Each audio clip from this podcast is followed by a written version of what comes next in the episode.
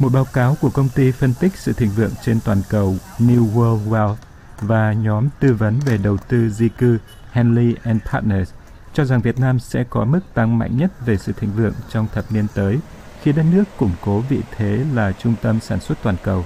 Hãng tin kinh tế hàng đầu thế giới CNBC đưa tin hôm 20 tháng 2.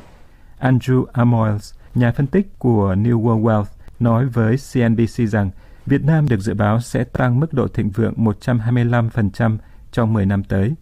Theo phân tích của hãng này, đây sẽ là mức tăng lớn nhất về sự thịnh vượng so với bất kỳ quốc gia nào khác, xét về GDP bình quân đầu người và số lượng triệu phú.